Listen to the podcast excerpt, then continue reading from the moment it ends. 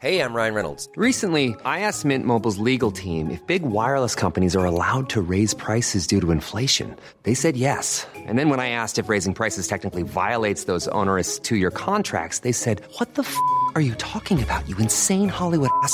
So to recap, we're cutting the price of Mint Unlimited from $30 a month to just $15 a month. Give it a try at mintmobile.com slash switch. $45 upfront for three months plus taxes and fees. Promo for new customers for limited time. Unlimited more than 40 gigabytes per month. Slows. Full terms at mintmobile.com.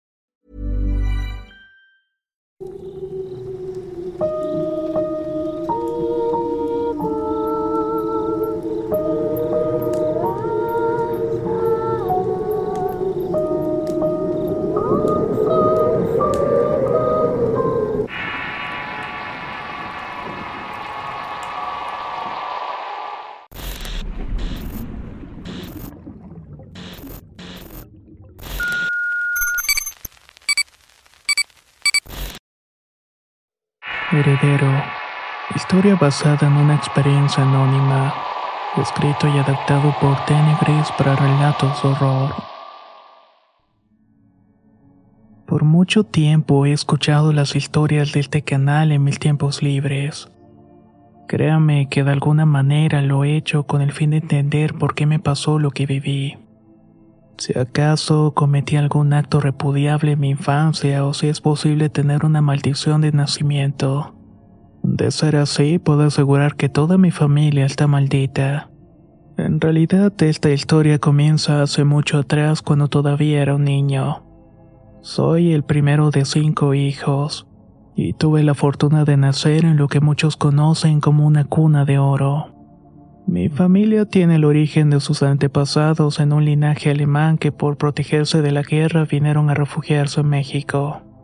En mi familia siempre se cuidó que los lazos de matrimonio tuvieran de algún modo cierta nobleza o que las parejas de mis tíos, primos, abuelos, etc., tuvieran por lo menos algún puesto en la política o con el mundo empresarial. Puede que suene feo, pero de esta manera se manejan este tipo de familias. Por eso no hace extrañarse que mi casa fuera una de las más grandes del país. No nos hacía falta nada y todo era lujos y excesos. Mi mamá no pasaba mucho tiempo en casa por estar haciendo obras de caridad o jugando en casinos con sus amigas. Mi papá por su parte estaba invirtiendo en la bolsa o supervisando sus empresas de comestibles. Así que mis hermanos y yo nos criamos entre los empleados domésticos. Las nanas iban y venían para cuidarme a mí y a mis hermanos más chicos. De vez en cuando mi madre supervisaba las nanas en turno.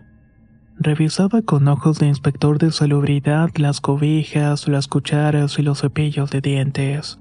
Que no nos acostáramos temprano y que fingiéramos bien la letra para hacer las tareas. Si alguna de ellas cometía el mínimo error era despedida para contratar a otra más eficiente. Esa era la manera que tenía mi madre de hacernos creer que se preocupaba por nosotros.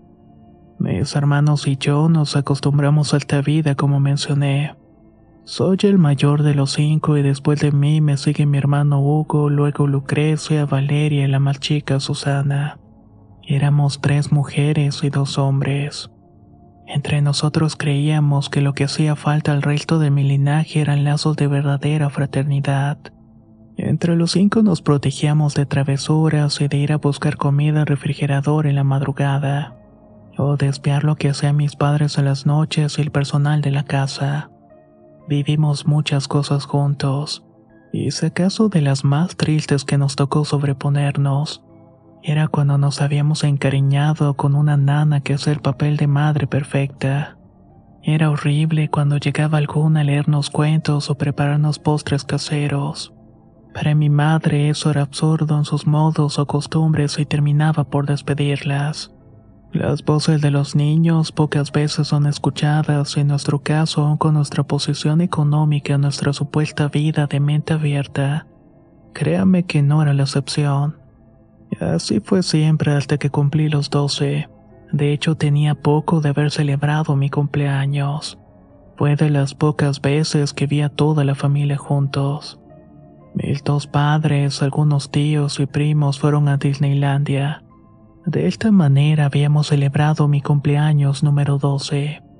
Nos tomamos las típicas fotos con las orejas del ratón y con las princesas y el mismo Mickey Mouse. Aún conservo por ahí algunas de esas fotografías. Éramos o parecíamos felices, y no imaginaba que sería una de las últimas veces que nos veríamos de esta manera. Un mes después del viaje estábamos en nuestras habitaciones para dormir. Por la mañana debíamos ir al colegio, mis padres siempre fueron cuidadosos en que nos durmiéramos nuestras ocho horas diarias. Serían aproximadamente las diez cuando se escucharon los gritos de nuestros padres discutiendo. Nunca voy a olvidar las palabras que se dijeron el uno al otro. Mi mamá le estaba reclamando que tuviera un amante. No me engañas, yo lo sé perfectamente. Te vi con esa zorra y nadie tuvo que contármelo. Yo misma te vi. Estás loca, le respondió mi padre enfurecido. Estás tan loca de celos que ya me ves en todas partes. Piensa lo que quieras y no me importa lo que pienses porque hace mucho que te dejé de querer. A partir de esa noche mis padres comenzaron a dormir separados. Ya no se buscaban para preguntarse cómo iba su día. Pero eso sí, para las comidas de negocios o compromisos sociales, Siempre salían uno al lado del otro felices y sonriéndose. Incluso se daban el típico beso para la fotografía. Una tarde escuché a mi madre hablando por teléfono con una amiga suya. Ahí le contó qué fue lo que descubrió de mi padre. Al parecer mi mamá estaba en un salón de belleza nuevo que le recomendaron. Hacían cortes elegantes y ridículamente caros. Entre las muchachas que estaban arreglándose había una en especial. Dijo mi mamá que se veía de unos 40, joven, esbelta, de cabello oscuro. Tenía los ojos grandes, de color verde y llamaba la atención de quien la viera. Fue por eso mismo que mi madre no dejó de observarla hasta que cruzó la puerta del salón una vez que terminó el servicio. Afuera la estaba esperando un auto que mi madre reconocía muy bien. Se bajó un hombre alto, pelirrojo, que le abrió la puerta del copiloto. Algo se rompió en el pecho de mi madre cuando se dio cuenta que ese hombre era mi papá. Como ella dijo, nadie tuvo que llevarle rumores, sino más bien que lo había visto en primera fila. Mientras le contaba esto a su amiga, mi madre estaba llorando y tuve ganas de ir a abrazarla y también quise odiar con todas mis fuerzas a mi padre. Había arruinado la familia, pero en el fondo lo comprendía. Mis padres tuvieron una especie de matrimonio arreglado. Se gustaban, existía cierta atracción, pero no había lo suficiente como para enamorarse el uno del otro. Fueron años los que tuvieron que soportar esa farsa hasta que de plano fue insoportable. Esto no me lo dijo nadie, sino que yo lo deduje por mí mismo. Para mis hermanos, en cambio, fue un golpe brutal. Hugo, que era el que me sigue, se volvió más solitario y casi no hablaba. Mis hermanas sí llegaban a decir abiertamente que odiaban a mi papá y todo lo que tuviera que ver con él y su amante. Mi mamá, por su parte, cada vez salía menos y se quedaba más en la casa. Despidió todas las nanas asegurando que ella podía hacerse cargo de sus propios hijos, cosa que no fue cierta. Las cosas iban de mal en peor y todo terminaba por derrumbarse. Desayunábamos en el comedor cuando se acercó una de las señoras del servicio para decirle a mi padre que lo estaban buscando en la puerta. Le susurró algunas cosas y mi padre se puso de pie de inmediato. Aquí no te va a buscar tu prostituta, dijo mi mamá con un grito cargado de odio. Ahorita mismo la corro a patadas si es ella. Ella justamente fue la primera en salir. Mi papá fue detrás intentando detenerla y por último nosotros que queríamos conocer al amante. La puerta estaba abierta y mi mamá se detuvo de golpe y todos los demás la imitamos a su espalda. En el umbral estaba un niño y en efecto una mujer. El niño tenía el cabello negro y los ojos verdes. Yo le calculaba unos nueve años, es decir, la edad de mi hermana Lucrecia. Traía puesto un pantalón a cuadros y una camisa polo blanca. No parecía un niño pobre ni mal cuidado y al contrario. Si yo lo hubiera visto en alguna reunión, lo hubiera pasado por alguno de nuestros primos. A su lado estaba una mujer, pero no era ni guapa ni tampoco joven. Era más bien una anciana de cabellos canosos mezclados con unos que otros negros. Tenía sobrepeso y traía puesto un vestido de flores. Pensé que era la abuela del niño y tenía toda la razón. Yo no entendí lo que estaba pasando al instante, pero mi madre sí. Se dejó caer en el suelo y comenzó a llorar. Mi padre tenía el rostro desencajado y le pidió a la servidumbre que se llevaran a mi madre a su recámara. Mi madre se dejó guiar como un cordero que era resignado entregando su vida al matadero. Nosotros estábamos boquiabiertos, curiosos de saber quién era ese niño que no nos quitaba los ojos de encima. ¿Qué hacen aquí? preguntó mi papá. Débora está muerta, contestó la señora. Antes de que pudiera terminar de decir la oración, mi padre le dijo que entraran y lo siguieran a su cuarto. Este era uno que usaba como despacho para atender los asuntos legales y de las empresas. Se encerraron por más de una hora y ninguno de nosotros fuimos a la escuela. Nadie se preocupó de llevarnos porque todos querían saber qué era lo que estaba pasando. Muy en el fondo los niños son más inteligentes que los adultos, y se imaginarán que yo entendía a la perfección lo que estaba ocurriendo. Cuando mi papá salió del cuarto lo vi con una cara de tristeza que no voy a olvidar nunca. Nos pidió que nos acercáramos y obedecimos. Él es Marcos y es su hermano. Desde hoy va a vivir en la casa y espero que lo traten como si fuera uno de ustedes. La señora es Patriz y es la abuela de Marcos. Ella también se quedará a vivir aquí unas semanas. Sean obedientes cuando les digo que los traten bien y le haga la vida menos pesada a su madre. Tengo que irme, pero dejo en sus manos el encargo de que Marcos y Betty se sientan como en casa. Hablamos luego. Sin agregar otra cosa, mi padre tomó su portafolio y se marchó. Por mi parte, no podía dejar de examinar a ese niño que era mi hermano. Tenía los ojos enormes y verdes y la nariz respingada y pequeña. Era alto a pesar de tener nueve años y supongo que eso no fue lo único que heredó de mi padre. Nosotros éramos muy distintos a Marcos. Pelirrojos, pecosos, ojos azules, nariz recta. Incluso llegué a pensar que era un chiste que fuéramos hermanos. Tú no eres bienvenido aquí, dijo Hugo. Ojalá te mueras como se murió tu mamá. La cara de Marcos permaneció imperturbable, pero la señora gorda a su lado se acercó a Hugo y le soltó una cachetada. Nunca alguien nos había golpeado y no supimos cómo reaccionar. Cuida esa boca, niño, si no quieres que te suelte otro fregadazo. Hugo escupió a la señora en los pies y se fue corriendo al cuarto llorando. Yo comencé a acumular odio en contra de esa vieja. Juré que iba a vengarme por el golpe que le dio a Hugo. Mis hermanas saltaban en silencio y asimismo se fueron a su cuarto imitando a Hugo. Me quedé solo con Marcos y la vieja y tuve lástima de él. Se ve igual de solo como me sentí toda la vida. Yo me llamo Juan Pablo y bienvenido a tu casa, Marcos. Con permiso. También me fui y no salí de mi cuarto en todo el día. Pedí que me llevaran la comida a la habitación y también la cena. No supe en qué parte de la casa se quedó Marcos en la mujer horrible que era su abuela. En cuanto llegara mi padre le iba a decir que esa mujer golpeó a Hugo y que debería castigarla. O de lo contrario yo lo haría por cuenta propia. El día se me fue pensando en teorías y posibles estrategias para deshacernos de los intrusos. Marcos todavía estaba a prueba, pues en el rato que estuvimos juntos ni siquiera escuché su voz. No lo escuché decir una sola palabra, pero esa mujer Betty se tenía que largar por las buenas o por las malas. La última vez que miré el reloj eran las doce de la noche en punto y cerré los ojos y me dormí.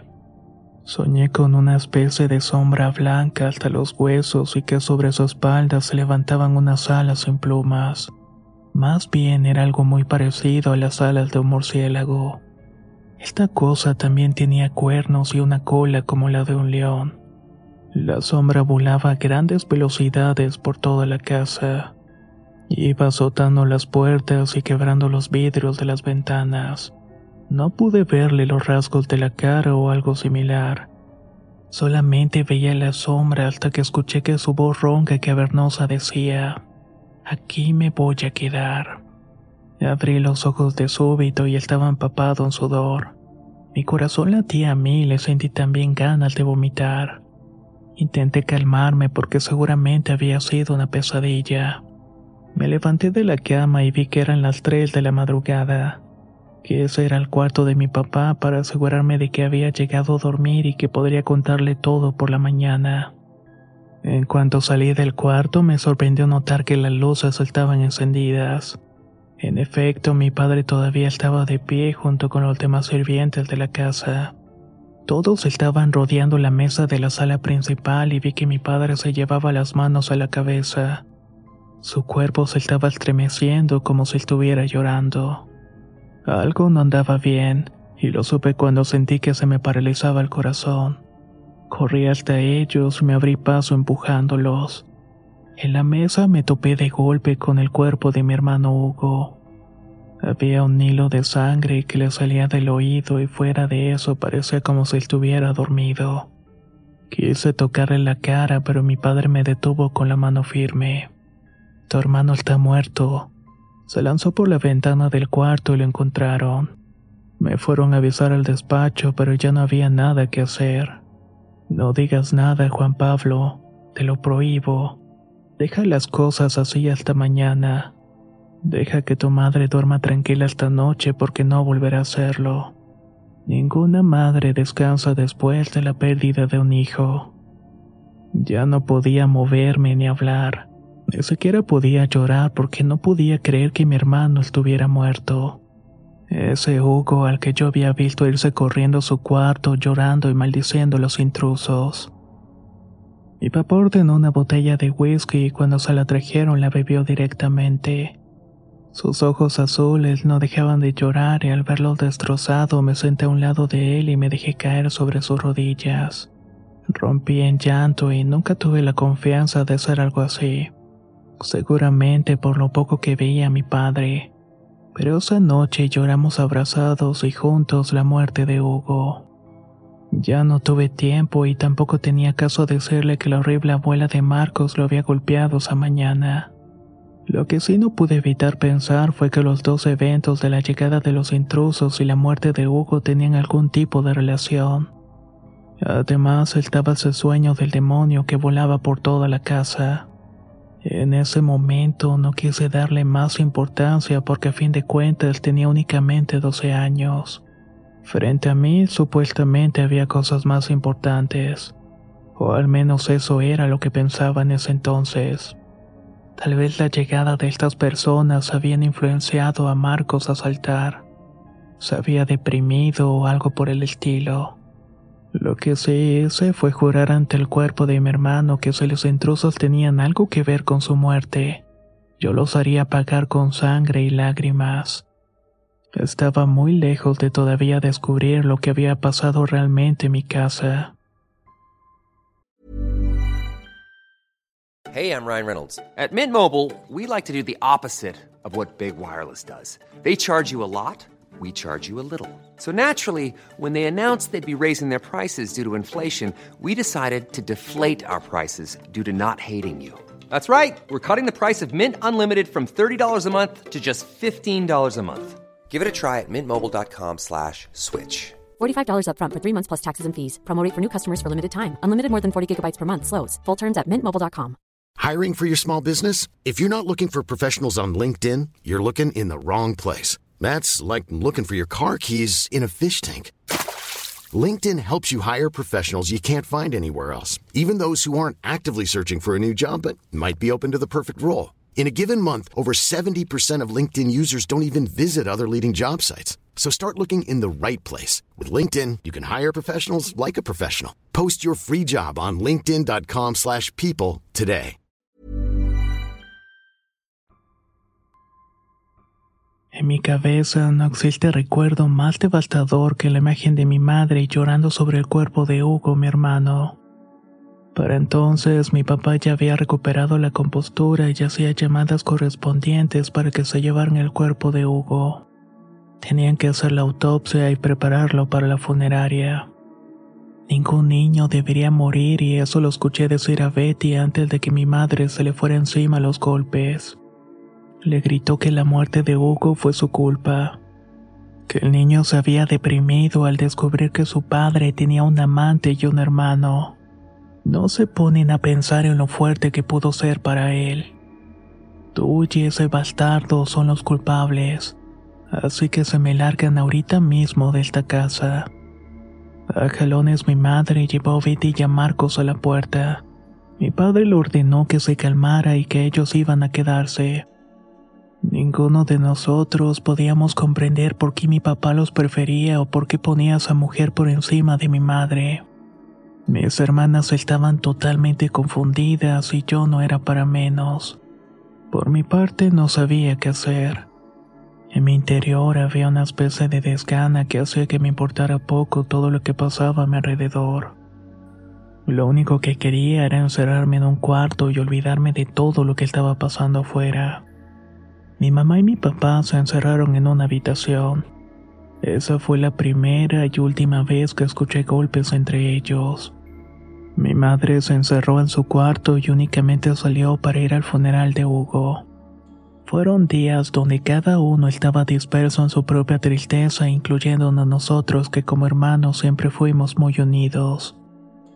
Dos semanas después de la muerte de Hugo bajé a la cocina como eso de las doce y media de la noche. La luz estaba apagada, así que me llevó un buen susto cuando al encenderla me encontré con los ojos verdes y grandes de Marcos. Cabe recordar que hasta ese momento no había cruzado palabras conmigo. De cualquier modo, me atreví a decirle, me asustaste, ¿qué es lo que estás haciendo aquí? Hugo volvió a verme con sus ojos tristes y calmados. No puedo dormir. Extraño a mi mamá y no me gusta estar en esta casa. A mí tampoco me gusta que estés aquí, dijo una voz en mi cabeza. Me quedé callado mirándolo en silencio y Marcos no era una mala persona. En el tiempo que llevaba en la casa nunca intentó hacer algo para incomodar. A fin de cuentas, él también era mi hermano. No pensé bien mis acciones y solo me lancé a él y lo abracé.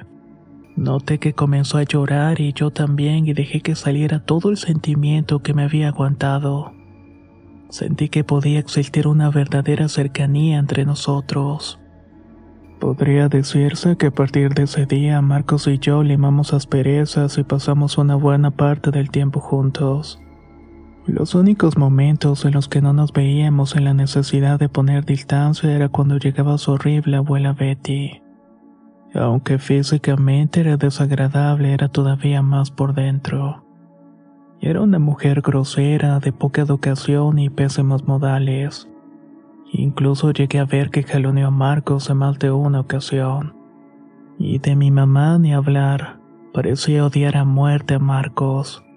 Cada que tenía oportunidad le recordaba que solamente era un arrimado en esa casa y que no merecía nada. Y que yo era el único heredero.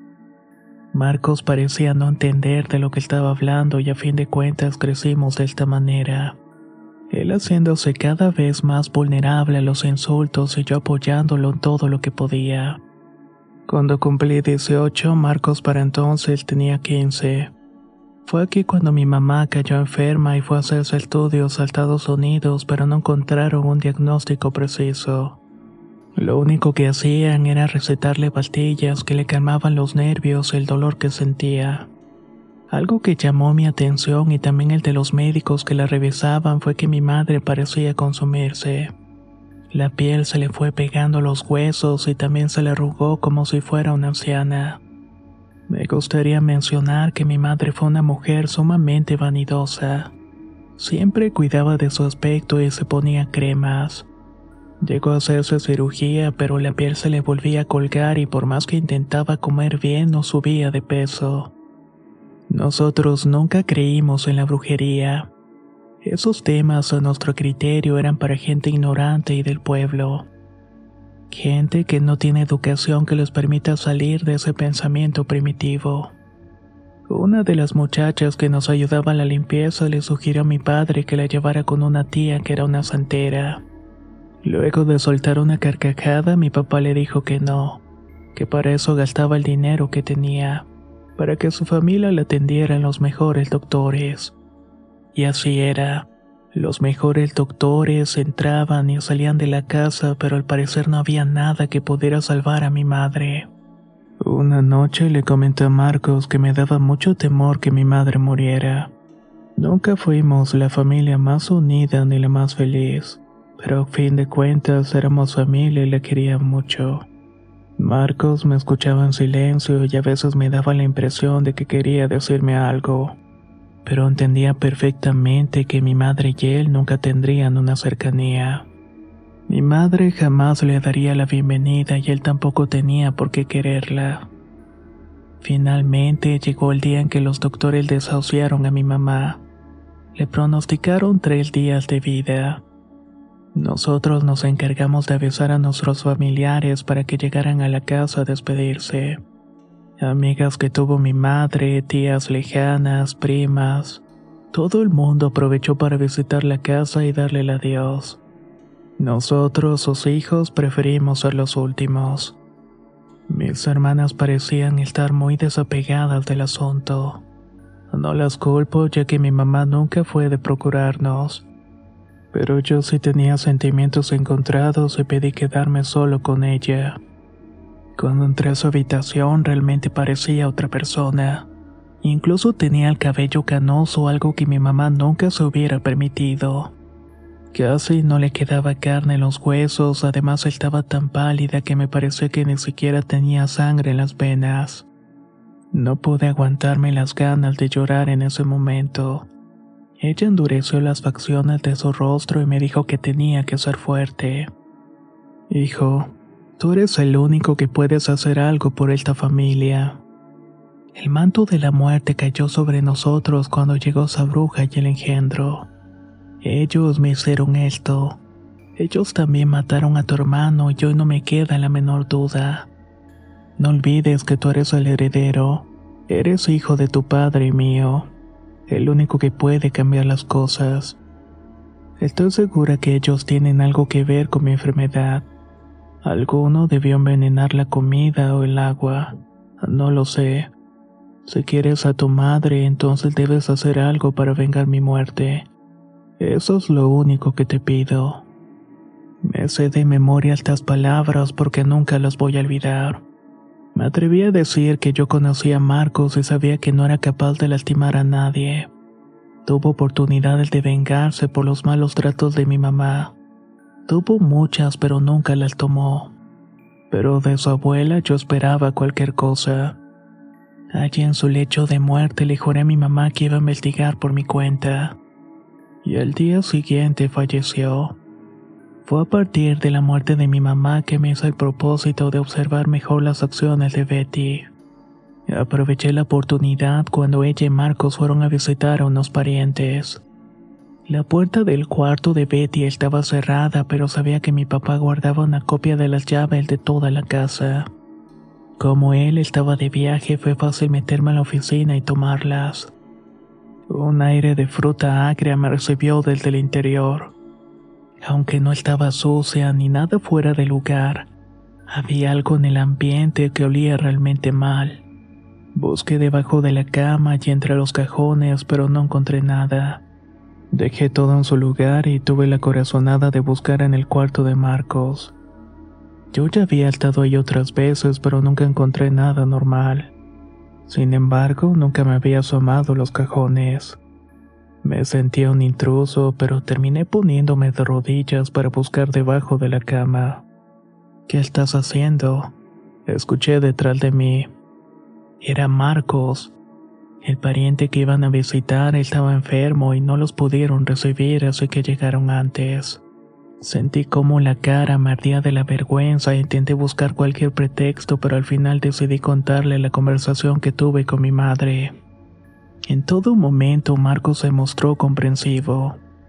Eso me hizo sentir todavía más culpable.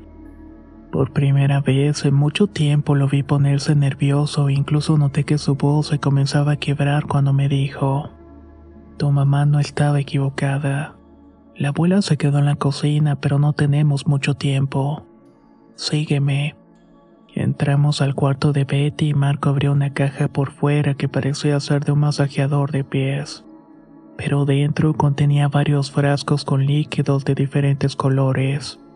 La mayoría de estos eran de color verde y rojo. También había un sapo disecado y una víbora en una botella con alcohol. El olor era insoportable y de hecho me extrañó no percibirlo con toda la fuerza cuando entré. Marcos me explicó que su abuelo tenía fama de trabajar con estas cosas. Incluso el mismo Marcos tenía la sospecha de que la abuela tuvo que ver con la muerte de su madre. Lo noté temeroso y en sus ojos acumularon las lágrimas. Yo estaba hecho una furia. No podía creer que esa vieja hubiera causado la muerte de mi mamá. Tampoco podía creer que Marcos supiera esto y nunca me lo hubiera dicho. Salí del cuarto dispuesto a cualquier cosa y Marcos salió tras de mí pidiéndome perdón. No podía darme el lujo de hacer una estupidez, así que me encerré en mi cuarto para pensar con la cabeza fría. Terminé perdonando a Marcos y entre los dos le hablamos por teléfono a mi papá y le explicamos lo que había sucedido. Él tomó el primer vuelo y sacó a Betty de la casa. La mujer nunca se defendió. Al contrario, de su boca de onda escuchamos que hizo lo que tenía que hacer para protegerse a ella y a Marcos. En realidad, como no pudimos procesar en su contra legalmente, no supe qué sucedió con ella. Hasta el día de hoy no sé qué fue lo que mi papá hizo con esa mujer. Tal vez está en una isla recluida en algún lugar o tal vez ya no habita en este mundo. Yo creí que ahora que esta mujer había salido de nuestras vidas todo iba a estar mejor, pero no fue así. En mis sueños volvió a aparecer aquel demonio que había soñado en la madrugada que murió Hugo. El sueño era relativamente el mismo. Ese ser iba volando por toda la casa riéndose a carcajadas y diciendo que ese era su hogar. En un punto del sueño él se percataba de mi presencia. Me miraba con unos ojos inyectados de sangre y la boca abierta en todo momento. Ahí me mostraba unos dientes como de león. El demonio corría tras de mí y yo no sabía dónde esconderme. Cuando estaba a punto de alcanzarme despertaba y el sueño era tan fuerte que incluso llegué a darme cuenta que me había orinado en la cama. Para este punto tenía 20 años pero el miedo que me hacía sentir esta aparición era terrible. Una vez que Marcos entró en la prepa, se aplicó en los estudios. Ahora sin las trabas de mi madre de por medio, Marcos tenía acceso a las mismas cosas que nosotros. Se podría decir que era uno más de la familia. Llamaba la atención de muchas chicas, pero prefería estudiar y sobre todo las matemáticas. Así fue que Marcos poco a poco se fue acercando más a mi padre. Se volvió útil para él ayudándole en estrategias de negocios que funcionaban a la perfección. Digamos que ayudó a incrementar la fortuna de la familia. No puedo negar que ver su relación me hace sentir algo celoso. Me hubiera gustado tener ese don de Marcos para ver oportunidades donde nadie más las veía. En ese periodo de nuestra vida creamos cierta distancia. Él estaba en los asuntos con mi papá y en la escuela, y yo tuve una novia a la cual quise mucho.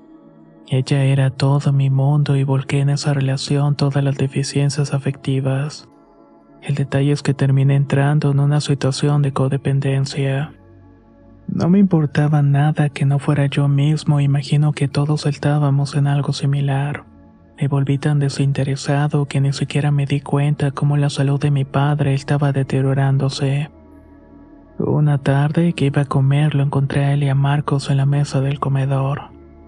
Me quedé helado al ver cómo había bajado de peso. Tenía ojeras profundas y su piel parecía más blanca de lo normal. Me aferré a recordar el aspecto de mi madre antes de morir. Papá, ¿qué te pasó? Pregunté. Nada, hijo, estoy bien. No estoy en las mejores condiciones, pero los doctores dicen que necesito descansar. Por esa razón estoy en la casa. Marcos se ha encargado de mí personalmente. Marcos era literalmente su mano derecha.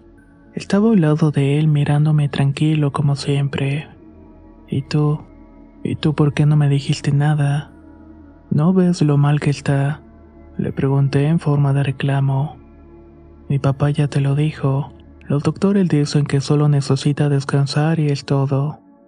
Yo fui el que le pidió que se quedara en la casa un tiempo. A ti no te importa nada fuera de tu noviecita. Me dio mucho coraje escuchar esto, pero admito en parte tenía razón. Preferí dar media vuelta y regresar a mi cuarto. Durante la madrugada pensé en lo mucho que me había alejado de la familia. Me sentí un imbécil y no me podía dar el lujo de desperdiciar el tiempo con mi padre. Pensé que Marcos tenía razón. Miré el reloj y vi que eran las 2.30 de la madrugada. Salí del cuarto para el de mi papá y sé que él es de sueño ligero y que por los negocios duerme esta tarde. Al menos así recordaba que eran las cosas. Si tenía suerte podía estar con él un rato y preguntarle sobre su salud y cómo iban las cosas en el trabajo con la ayuda de Marcos. Intenté caminar sigilosamente en caso de que ya estuviera durmiendo. La puerta de la habitación estaba entreabierta. Pude ver la luz del fondo en el corredor y quise tocar la puerta, pero escuché que adentro salió un ruido muy particular. Era como una especie de rezo y me asomé para ver de qué se trataba. Y lo que vi me dejó totalmente helado. Mi papá estaba acostado en la cama dormido y a un lado de él Marcos le sostenía la mano. Vi que mi papá tenía una especie de sonda en el brazo del que salía su sangre a un frasco de cristal. Los rezos que escuché salían de la boca de Marcos. Estoy seguro que lo que vi no fue una alucinación, porque además parecía que hubiera un pájaro gigante volando en el interior de la habitación. La luz reflejaba las sombras de alas, pero no como las de un pájaro, sino más bien como las de un murciélago. Me sentía en el interior de una de mis pesadillas. No podía creer lo que estaba viendo. De pronto todo quedó claro para mí. Era Marcos. Siempre fue Marcos. Recordé aquella tarde en la cual había culpado a la abuela de envenenar a mi madre. Recordé la muerte de Hugo y Marcos era quien estaba terminando poco a poco con mi familia. Siempre fue un estúpido porque no me di cuenta. Siempre fue Marcos. Abrí la puerta de golpe y Marcos volvió a verme asustado. La sonda se zafó del brazo de mi padre manchando las sábanas de sangre. Hijo de la chingada. Le grité y le di un puñetazo en la cara. Nunca me hubiera imaginado que Marcos tuviera esa fuerza. Cuando uno de sus puños estampó mi cara, parecía que era la fuerza de un hombre diez veces más grande que Marcos.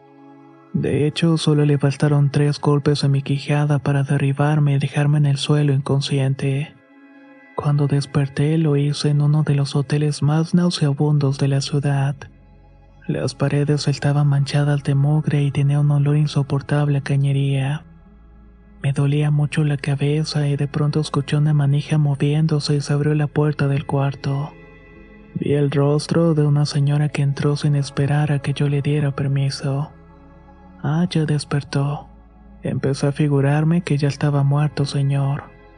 Tenía mil preguntas que hacer. ¿Qué hacía ahí? ¿Quién era esta señora? ¿Y dónde estaba Marcos? La mujer dijo llamarse Josefina y me explicó que unos hombres me llevaron a su lugar para que me cuidara. Y en dado caso de no despertar, avisarle un número de teléfono que le habían entregado. Me lo dio y estaba en una tarjeta negra y los números eran blancos. No lo reconocí y pregunté si alguien con la descripción de Marcos había ido a verme y me respondió que no.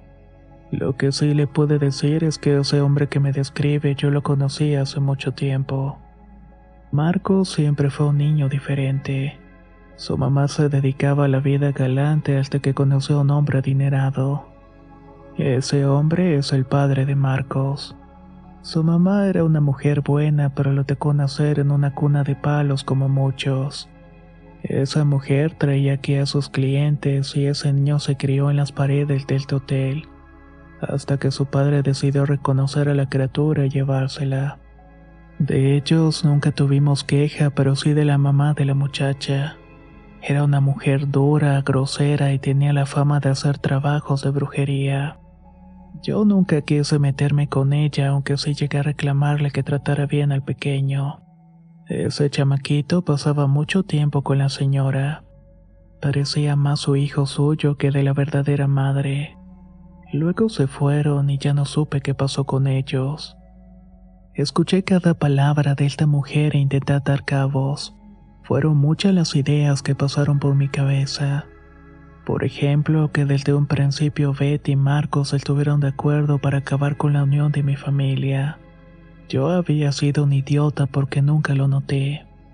O tal vez Betty fue envenenando a Marcos poco a poco hasta convertirlo en ese monstruo que es ahora. Me dolía mucho la cabeza y estas teorías no me llevaban a ninguna parte. La señora me dijo que no era buena idea irme del hotel porque habían unos hombres en la puerta esperando cualquier novedad de mi estado. Me sentí atrapado en más de un sentido, llevándome las rodillas al pecho y comencé a llorar. Extrañaba mucho aquellos años en los que no tenía que preocuparme por nada, donde podía jugar con mis hermanos a molestar a nuestra nana en torno. No cabe duda que siempre es bueno aprovechar cada momento que se vive, porque al pasar de los años todo cambia y esos momentos no se recuperan. Supe que la única opción que tenía era contarle mi historia a Josefina y suplicarle que me ayudara a salir de allí. En los hoteles es común que haya más de una salida en caso de algún desastre, incendio, etc. Josefina me escuchó con mucha atención e incluso lloró en algunas partes de la historia. Cuando terminé de hablar se quedó en silencio y en el fondo no era una mala persona. Me di cuenta de eso por llamarle de alguna manera su tipo de energía. No se preocupe, señor. Yo le voy a ayudar y que Dios me lo proteja. Voy a inventarle que usted se fue sin que me diera cuenta y que fue mi descuido. Vaya a salvar a su papá, aunque yo creo que de nada le va a servir los doctores ni los especialistas. Si lo que usted me ha comentado es cierto, lo único que puede salvar a su papá es ir con una santera. Yo no creía mucho en estas cosas, pero siempre es mejor hacerle caso a las dudas. Una vez vino un señor que se rumoraba que doña Beatriz le había hecho un embrujo. El señor quedó en los huesos y parecía un cadáver al que solamente le faltaba un soplo de aire para morirse. Este señor mismo fue el que me contó que anduvo con Beatriz por un tiempo, pero se dio cuenta que esa mujer era ventajosa y podrida. Cuando quiso dejarla comenzó a sentirse mal y dice que le agarraba momentos donde no podía mantenerse despierto y cuando abría los ojos le daban fuertes dolores en los brazos. Cuando puso más atención se dio cuenta que tenía piquetes de aguja y no podía entender el por qué. Hasta que tuvo un sueño donde se encontraba cara con cara con un demonio.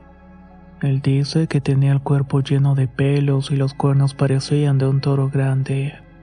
En la espalda le salían dos alas enormes como las de un murciélago. El demonio le dijo que ya faltaba poco para llevárselo. Este ser se fue alimentando de su sangre y según el señor esto fue lo que creó un lazo entre el demonio y él. Por eso mismo estaba reclamando su vida. Por lo que me ha contado eso mismo parece ser lo que le está pasando a su padre. Yo conozco una santera que tiene buena fama. Se llama Catalina y vive en un pueblo de Veracruz. Está lejos, pero usted se puede mover a donde quiera. Vaya rápido antes de que sea demasiado tarde. La señora Josefina me dijo que saliera por una puerta que daba hacia la calle paralela al hotel y así lo hice. Aunque después de ese día intenté buscarla, ya no la encontré. No sé si por su propia seguridad renunció a este trabajo o se fue a otro lugar. O si en el mejor de los casos la despidieron por haberme ayudado. En cualquier caso, prefiero quedarme con alguna de estas teorías y agradecerle siempre por lo que hizo por mí. No pude pensar en ir con algún pariente y me encontraba solo y sin dinero. Tampoco tenía un teléfono celular y resolví ir a la escuela donde estudiaban mis hermanas para pedirles ayuda. Cuando llegué con ellas se asombraron mucho de verme. Marcos les dijo que me había ido de vacaciones a Alemania para visitar a nuestros parientes de allá en una especie de búsqueda de nuestras raíces. Ellas sabían que yo estaba pasando por un momento duro y siquiera se cuestionaban en que esto fuera o no verdad. Marcos se había apoderado del control de la casa y los negocios de la familia prácticamente estaban en las manos de este. Tuve que tomar la decisión entre decirle lo que había visto en el cuarto de mi padre o dejarlas en esta ignorancia, pues a mi parecer esto las mantenía seguras de alguna manera. Le dije que había tenido una pelea con Marcos y que no quería que le dijeran que me habían visto. Sin entrar en detalles, le dije que fueran a la casa de alguna de sus amigas durante un tiempo, ya que esta no es una costumbre tan extraña en nuestro entorno. Les supliqué que salieran de esa casa bajo el pretexto que quisieran, y que cuando yo volviera podíamos hacerlo los tres. Obviamente mis hermanas se preocuparon mucho al no tener idea de lo que estaba pasando. Solo les pedí que confiaran en mí y que todo lo iba a resolver. Me prestaron un poco de dinero y tarjetas y más con eso me fui a buscar a la santera Catalina Veracruz. Tuve que preguntar en muchas partes por ella porque parecía no ser tan famosa en la zona, hasta que una mujer me guió hasta un pueblo del cual por razones obvias omitiré el nombre. La señora Catalina era muy morena y anciana. Parecía tener unos 80 años y aun con esa edad tenía cabello negro y estaba llena de vigor. Al principio y por mi aspecto extranjero creyó que era un turista que buscaba sus trabajos por mera curiosidad pero le pedí que me escuchara y también mencioné el nombre de la señora Josefina. Ella era la que me había dado el dato desde un principio. Catalina frunció las ceñas y se quedó pensando un momento. Antes de que entres necesito escupirte agua bendita y alcohol porque tú ya tuviste contacto con la muerte. Tras de ti hay un demonio que quiere llevarte con él. A mi casa no puedes entrar con estas presencias. Para mí todo esto era nuevo y tuve que luchar fuertemente contra mis creencias. Sin embargo, debo admitir que Catalina era una mujer muy imponente. Hizo un círculo en la tierra con algunas hierbas verdes que no sé sus nombres pero tenían un olor muy agradable.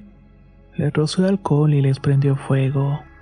Me pidió que me parara en medio de este círculo aunque tuve algo de temor lo hice.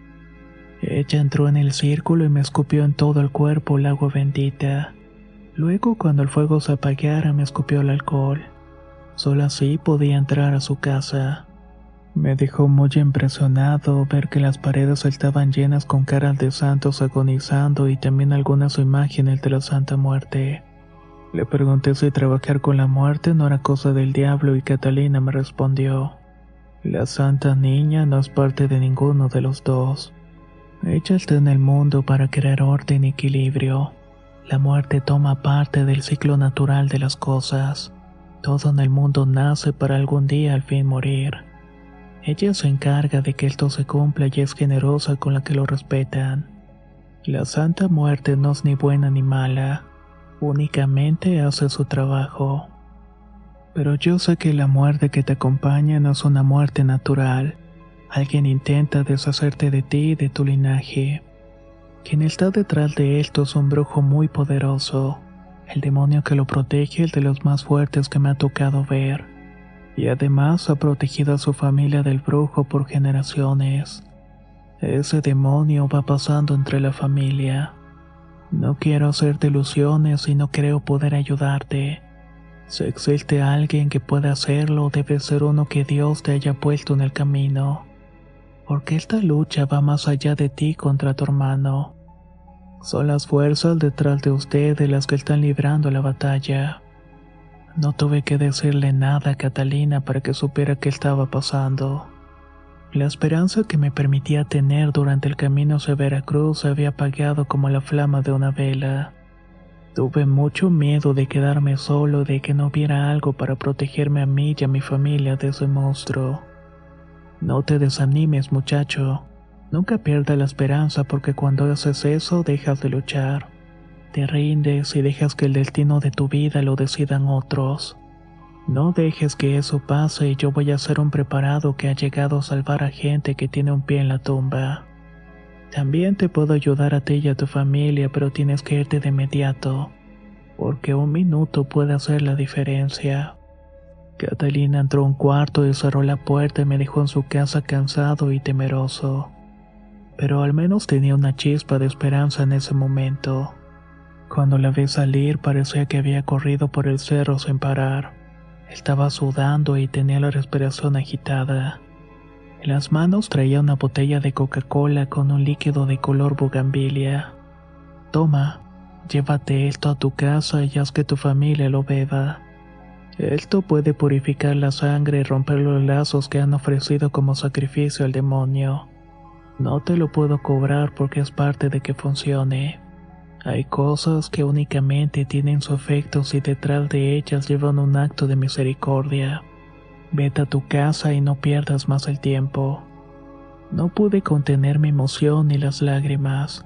Abracé con fuerza a la señora Catalina y le prometí regresar con mi familia para agradecerle sus atenciones. El camino de vuelta a la ciudad fue muy pesado. Hubo un accidente en carretera que retrasó el tráfico y cuando llegué ya era de madrugada. Me hospedé en el primer hotel decente que encontré planeando lo que iba a hacer. Al día siguiente iré a la casa a buscar a mi padre y le pediría que habláramos a solas o que tomara el líquido que me había dado Catalina. Le diría que Marcos es un maldito que lo ha estado asesinando lentamente. Iría por mis hermanas y juntos pensaríamos en qué hacer con Marcos. Estaba tan cansado por el viaje que no tardé en quedarme dormido. Al día siguiente me levanté muy muy tarde. Había tenido un sueño sumamente profundo. Aunque eso sí, me levanté con algo de emoción y confiaba en Catalina y en sus palabras. Tomé un taxi hasta la casa y supe que todo había terminado. La calle estaba llena de autos de lujo, todos en fila en los dos extremos de la calle. Todos estaban estacionados en doble fila. Vi que algunas de las personas que se bajaban estaban vestidas de negro y me bajé del taxi y pregunté qué había pasado. ¿Cómo que no lo sabes? Es imposible. Tu papá falleció en la madrugada. Tu hermano Marcos se encargó de avisar a la gente para que viniéramos a darle el último adiós. Mi más sentido pésame, me dijo uno de los amigos de mi padre. La botella de Coca-Cola me tembló en las manos. Me sentí el ser más miserable de todo el mundo. Fui un idiota por no darme cuenta de lo que había pasado a mi alrededor y ahora debía pagar las consecuencias. Corrí desesperado a la puerta de entrada, pero una escolta me impidió entrar. Eran hombres contratados por Marcos que tenían la orden de no dejarme pasar en caso de verme. Otros dos sujetos intentaron meterme en una camioneta, pero aproveché el tumulto de gente y de carros para escaparme. No pude asistir al funeral de mi propio padre. Todo lo que conocí y todo lo que amaba me fue arrebatado de las manos frente a mis narices. Mis hermanas decidieron irse a estudiar al extranjero siguiendo las órdenes y gustos de Marcos. Él fue quien se quedó a cargo de las empresas de mi familia. Sé que hoy en día todavía está buscando mi paradero en cada uno de los estados de la República. Durante un tiempo estuve escondido de ciudad en ciudad hasta que llegó el punto en que me cansé y preferí establecerme. Aunque para esto tuve que acudir nuevamente con Catalina. Le expliqué lo que había pasado y me dijo que probablemente el retraso y el sueño profundo que había tenido había sido obra del brujo en cuestión. Él había impedido mi llegada porque estaba al tanto de lo que estaba pasando. Ella fue la que me tuvo que hacer una especie de amuleto para estar protegido del alcance del brujo. En este punto de la historia creo que ya saben quién era el brujo. Solamente de esta manera es que puede estar oculto. Vivo solo y atormentado y no solamente por los remordimientos, sino también por ese demonio que se me aparece en sueños. Lo veo buscar en todos los cuartos de mi antigua casa gritando mi nombre. Mi madre tenía razón. Para ella será una verdadera tristeza ver cómo toda la fortuna que una vez fue de nosotros quedó en las manos de un heredero que no fui yo. Pero como dije antes, mi madre tuvo la razón al decir que yo era un verdadero heredero, no de la fortuna ni los bienes. Soy el heredero de una sombra de muerte que me arrebató mi hermano Hugo, a mi madre y a mi padre. Y esta herencia me busca y me persigue en cada esquina. Me reclama por no ser algo por lo poco que queda de mi sangre que son mis hermanas. Me he escondido porque no creo tener el poder ni la fuerza para enfrentarme con Marcos. Aún guardo el líquido que me dio Catalina, pero no guardo esa chispa de esperanza que me dijo que tuviera. Me terminé rindiendo ante el más inteligente de esta contienda. En mi caso, esta batalla la ganó el mal y aunque intente luchar con todas mis fuerzas, no soy el ganador. Creo que no siempre se gana y no siempre se salen de este tipo de situaciones.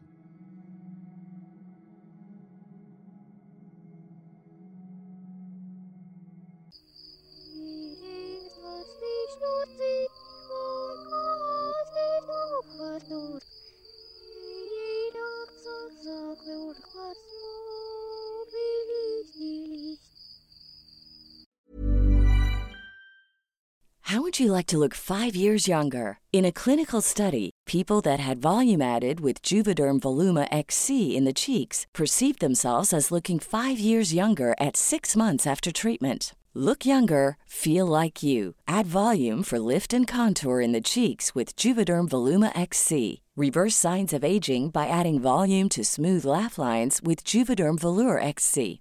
For important safety information and to find a licensed specialist, visit juvederm.com. That's J U V E D E R M.com. Not for people with severe allergic reactions, allergies to lidocaine, or the proteins used in Juvederm. Common side effects include injection site redness, swelling, pain, tenderness, firmness, lumps, bumps, bruising, discoloration, or itching. There's a risk of unintentional injection into a blood vessel, which can cause vision abnormalities, blindness, stroke, temporary scabs, or scarring. Talk to a licensed specialist to find out if it's right for you. Hey, folks, I'm Mark Marin from the WTF Podcast, and this episode is brought to you by Kleenex Ultra Soft Tissues, your ally to help tackle your allergy symptoms this season. I love the change of seasons, but nobody loves pollen and all those other things floating in the air that make you sneeze during this nice weather. Kleenex Ultra Soft Tissues are hypoallergenic and allergist approved, so fight back against watery eyes and runny noses without worrying about irritating your skin. For this allergy season, grab Kleenex and face allergies head on.